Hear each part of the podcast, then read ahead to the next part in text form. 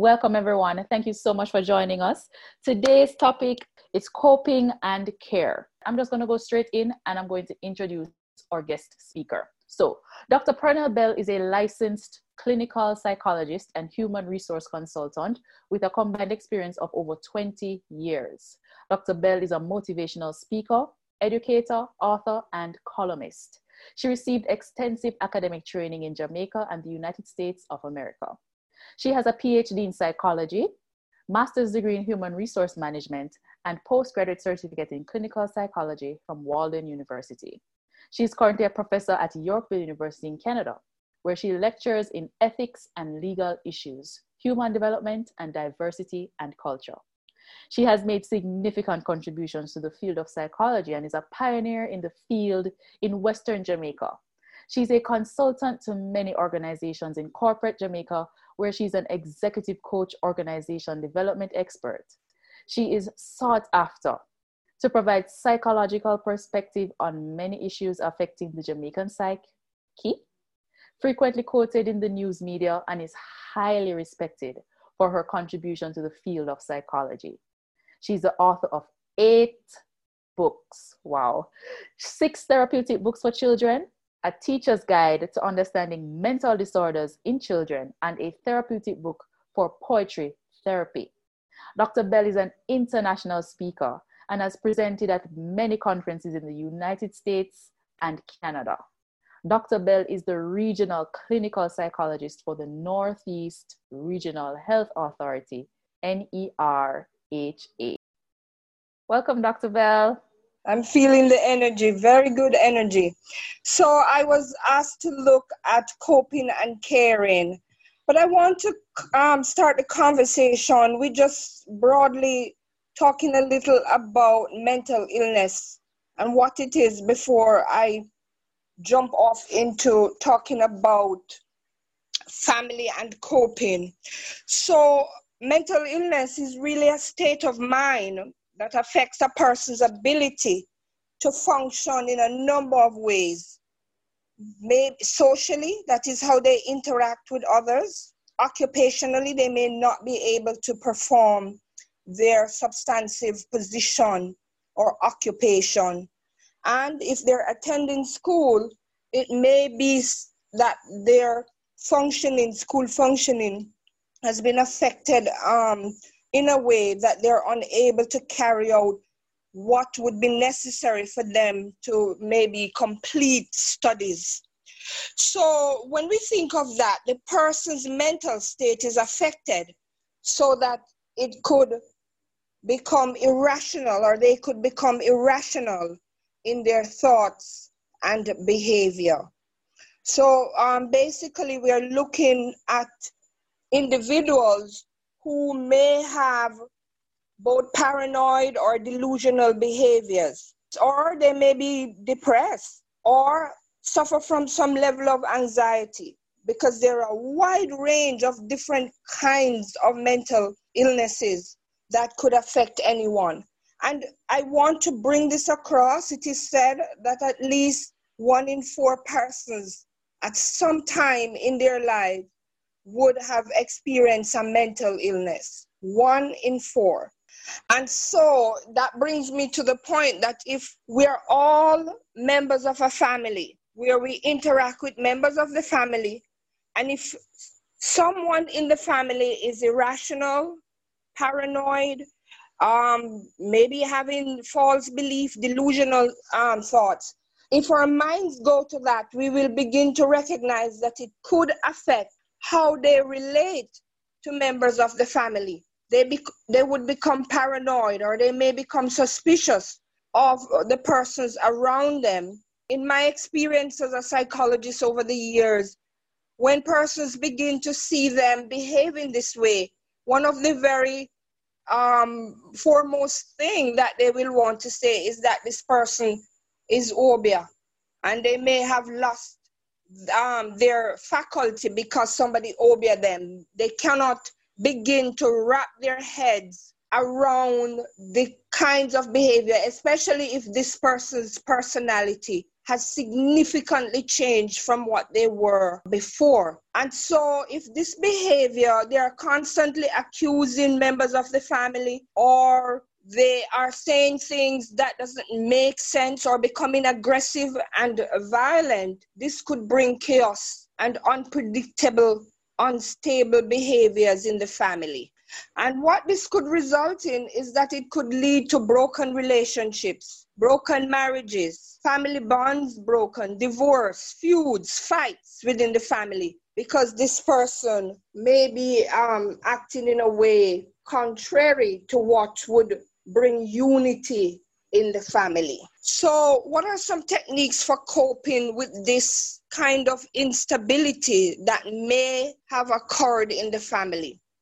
First and foremost, one, the person who may be presenting with mental illness must make sure that they are given a proper diagnosis, because that's going to be a crucial piece. A psychiatrist or a psychologist is a person who would then make that diagnosis. Once they're given that diagnosis, there is a set level of treatment that is going to be unfolded for that person. And so the treatment may take both forms. Coming from a psychiatric perspective, it could be medication.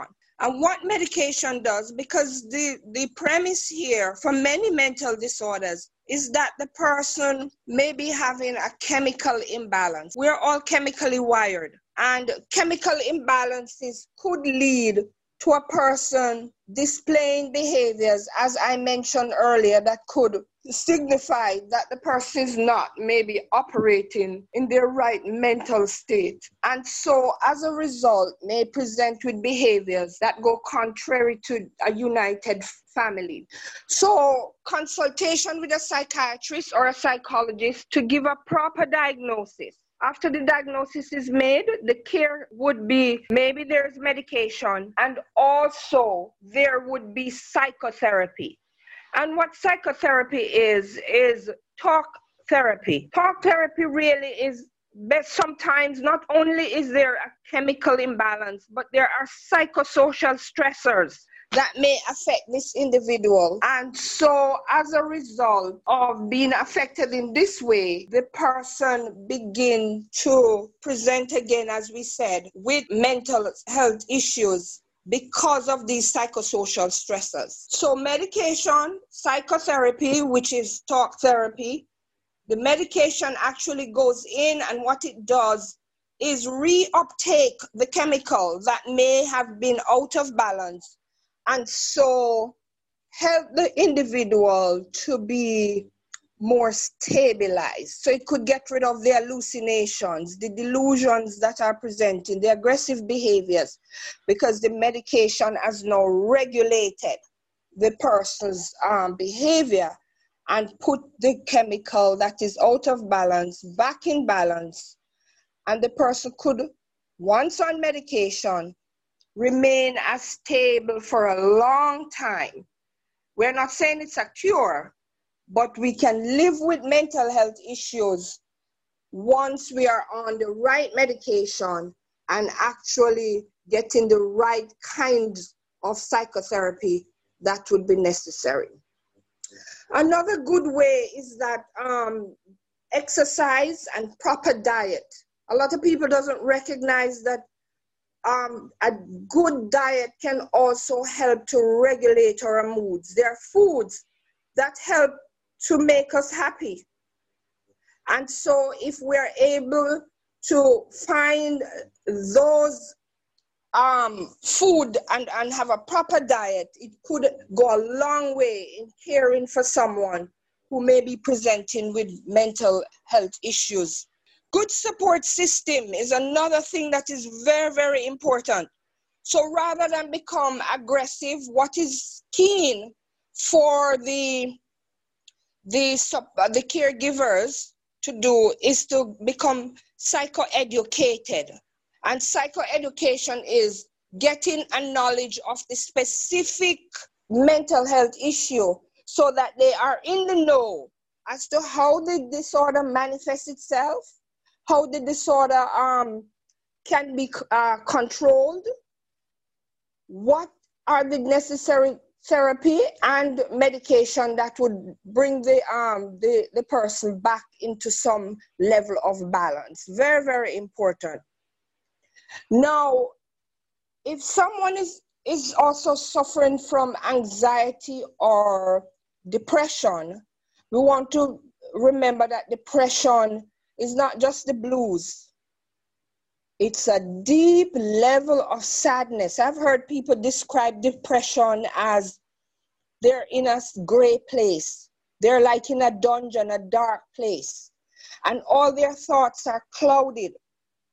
I once spoke to a lady who said that she was in depression for about 6 months, and she didn't leave her room for 6 months because she could not find the energy to actually move, to be able to engage meaningfully in any kind of living situation. And so she took to her room for a period of 6 months, only being given food through a door, cracked door, not even opening the door fully to accommodate anybody inside. So how do we help somebody like that? One of the things is that, and I like to always go back to, we have to come from a place of acceptance for any kind of mental health issue that we are having. Both the person with the mental illness and the family should really accept that this is what is happening. And that is not a death sentence. It means with proper care, proper coping mechanism, that this person can live a near normal life. And so I am big on that first step that says, I accept that I am. And that the family also accept. From that place of acceptance, then comes the acknowledgement that yes, this is what is happening. And once you acknowledge, then the steps, you begin to take steps. And as we said earlier, you psychoeducate both the person with the mental health issue and the caregivers, family members should educate themselves about what this disorder is about. For the persons who are caring for these persons, we again have to come from a place of understanding. Remember, the behavior is an altered mind. It's an irrational mind that may be at play. And so many of the behaviors is not driven by who the person is. It's driven by what is happening biologically, physiologically in the person's being. And that physiological change can bring about those behaviors that we are seeing. And so we want caregivers not to create a situation in the home that will exacerbate the condition. And by that is when this person is erupting or maybe behaving a certain way, don't go toe-to-toe. Remember, again, that this behavior is coming from a place of this person not functioning in their mental state that would have been a normal mental state. What should happen is that caution should be taken where the persons who are helping, the professionals that are helping, should be contacted, and then directives be given as to the way forward if there is an exacerbation in the behaviors that you're seeing. We should at all times try to de-escalate the situation by not confronting and acting in like manner, maybe of how this person may be acting. So we de-escalate by behaving in a calm way because we have knowledge of what's happening to this person, and that what needs to happen is that maybe there need to be an increase in the medication, or this person may need to be hospitalized. Very, very important that we understand that. We want to try to promote harmony regardless of what the behavior may be presenting, knowing that the action of our loved one is just triggered by the mental health issue that they're having. Very, very important. So my full advice to families who are coping with and caring for loved ones battling with mental health disorders is that mental disorders are real illnesses, like any other illness that needs to be treated. So if somebody comes and say, I am diabetic or I'm hypertensive, they can always come out and speak like that.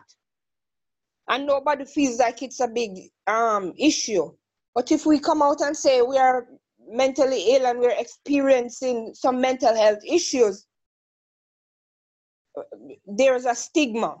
And so we want to break that stigma that is there, and so that we don't walk around with that shame and embarrassment, because mental health issues are just like any other issue.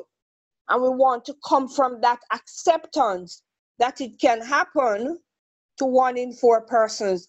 And 1 in 4 means me, and it could be you too. So we don't want to discriminate.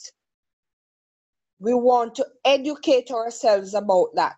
We want to encourage our loved ones to take their medication, because sometimes in my profession, we find that is a big issue where persons are not compliant and they have all kinds of myths about what medication can do to them and so on. And so this is why it's so important that you talk to your mental health specialist or professional who would be able to guide you in making those decisions that are going to be in the best interest of the person with the mental health issue and the family. No, sorry, Dr. Bell. I was just going to say because you've covered so much ground, and there's a lot of chatter going on now inside the chat. There are so many questions being posed to you for you to answer. So I'm going to ask Kayan to just jump and tackle some of those questions. I mean, while she's sifting through, I will go back to the very first question I saw. That one came from Tian. He was asking, what are the disadvantages or side effects of medications that help to balance the chemicals? So we can start there. Okay, so there are side effects, but the side effects, the benefits outweigh the side effects. So sometimes persons may come down with like headaches, nausea. They may also have certain stiffness. Again, that may be as a result of wanting to be a reduction in the dosage. And so some people become frightened and scared about taking the medication, but really studies have actually shown that the benefits outweigh those side effects that I mentioned, which is most times headaches, or if the person is taking the medication for a long time, it may end up in a condition that is called tardive dyskinesia, which is like involuntary movement of the tongue. But again, with a good professional who is monitoring this person, that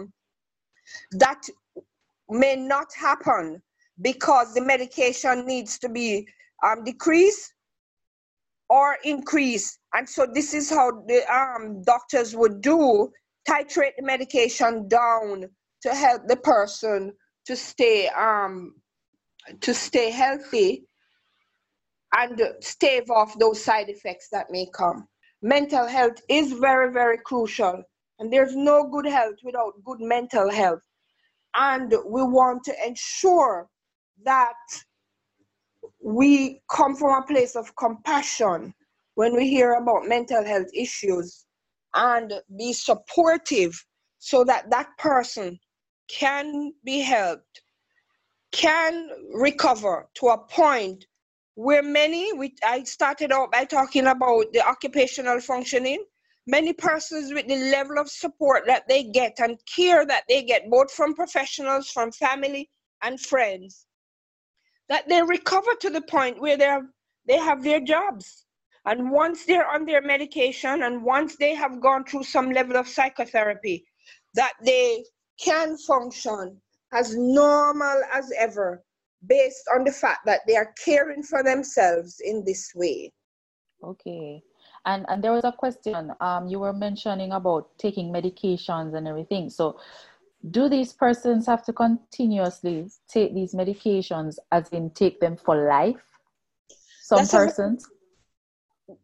Go ahead. You're that's finished? The question. Yes. Mental illnesses, they are not curable. So once we have a mental illness, it's not curable. But I didn't know that. Wow. Yeah. But we can live a normal life once we take the medication and psychotherapy. We can come back to a state of normalcy. And so medication may be something that you're on for the rest of your life. Okay, so I think I can move to this question before I go to the next one. Do you think persons can prepare for mental illnesses? When you say prepare, what do you mean? As in, I'm assuming it was Shana who asked it, I think. Mm-hmm.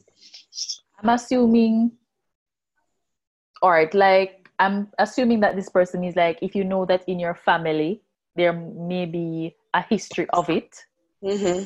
Can you be proactive? Yes, prevent. That's what I think, that's the question you're asking. Can you, even though you may have a genetic predisposition, can you prevent? I'm assuming that may be the angle that the person is taking. Right. Can you prevent? I would say yes. Oh, this person said that you had made a statement that we can prepare for it. The person that asked the question is... Yes, we can prevent. Because it's when we go through repeated stressors and... become overwhelmed sometimes by these stressors that it could lead into mental health issues.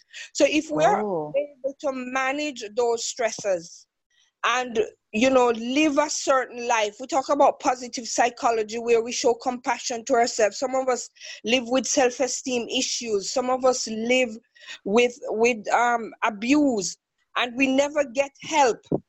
And as a result of that, that could throw someone into both psychological as well as a psychiatric disorder. And so if we're able to help ourselves to stay in a positive zone, show ourselves compassion, be self, try to have good self-esteem, nurture our relationship. So it's just like building muscles when you're exercising. You have to continuously build on your mental health. Absolutely. Okay. And make sure that we're thinking positively and you know, stay in that zone of ensuring that we see life as problem-based, but that these problems can be solved. So there should be a level of consistency where it is concerned in the practices that you have. A way of life. Okay. Yes. Now I want to shift and talk a little about, we were talking about mental health issues, but how do we prevent ourselves from becoming, is it preventable? Can we prevent mental health issues? Well, some mental health issues run in families. So it has a genetic etiology or origin. But some mental health issues, again, come from psychosocial stressors. And so if we are able to manage those stressors and find healthy ways to resolve our problems quickly. Because one of the things that all of us should recognize is life is difficult, it's full of challenges, it's full of problems, but problems don't have to overwhelm us. What we can do is to prepare ourselves in such a way that we recognize that problems are there, and once they arise, that we solve them. We become good problem solvers. We don't wallow in our whatever it is that is affecting us. Because it is actually said that we become stressed, not by our stressors, but by the way we are perceiving how the stressors are affecting us. So perception is a big deal in our coping and caring for ourselves as we try to stay mentally well. We want to say good physical exercise is very good. And why we are saying that is that oftentimes, even persons with depression and anxiety, it is known to help. and help in a large way because, again, it releases chemicals that are going to give us a good sense of well-being. And so exercise is very, very good. It helps to regulate the chemicals in the brain and helps to stabilize us in a sense so that we are able now to have that good sense of well-being. A lot of people don't recognize that having very good support system, good relationships, the more we become angry and upset with others is the more we're leading ourselves into being unwell. And so we want to really nurture our relationships that we have with others. Make an effort to be a good friend, not just asking for someone to be a good friend to us. Make an effort to be a good friend. Make an effort to think, to watch the way we are thinking. A lot of people don't recognize that thinking affects how we feel and then ultimately how we're going to behave. That's the mind-brain connection. Thoughts affect feelings, and feelings are going to affect our behaviors. So the more positive we are, the more outlook that we have on life, positive outlook we have on life, the better our mental health is going to be. Because we're always going to be in that zone of, yes, being a realist, but also being an optimist where we have hope. Okay, Dr. Bell, thanks for that. I have another question here. It says, how do you accept something that you are unable to control? It can be very scary when the person is going through an episode. Okay, and that's true. But again, that psychoeducation that I talked about, if we are psychoeducated, meaning that we know and have knowledge of how this the symptoms play out, when those symptoms or the person is in an active phase of mental health issues, then they know exactly what to do. And once they act expeditiously, then the length of time that this person is in a heightened state of mental illness will be decreased because you know what to do quickly. All right. Another question is that who cares for the caregiver? They may suffer burnout. So who cares for the caregiver when they may be, stressed in a moment? That's a very good question. That's a very, very good question. And so the caregivers should also recognize that they're undertaking a task that is mammoth, and so that self-care is very, very important. So they should, once we're in a supportive family setting, and we should try to have that supportive family setting where we get respite care, and respite is that we too need to move away from the mentally ill person at some point. When I say move away, meaning take breaks away from caring, so that we can also continue to recover our own mental health, because we're not constantly just going, because we want also to build in to our care a normal life of recreation, work, caring for this person in a balanced way. I had a burning question all day for Dr. Bell, and I want to ask it just before we bring in our other speaker. So, Dr. Bell, you spoke about nurturing relationships and, having the right people that you can turn to talk to. My question is going to go left of this opening, of course, because sometimes, and I think everybody can identify with this, sometimes the person's, you spoke about environments and abusive homes and situations that can possibly be the stimuli for, having persons experience mental health disorders. And sometimes there's no escape from that environment, especially if we're talking about minors. You're in that space, that person that's constantly causing you the pain is maybe your mother, your father, your aunt, or siblings. But if you are in a position where you can speak openly, a lot of persons who struggle with mental health already have real issues with confrontation.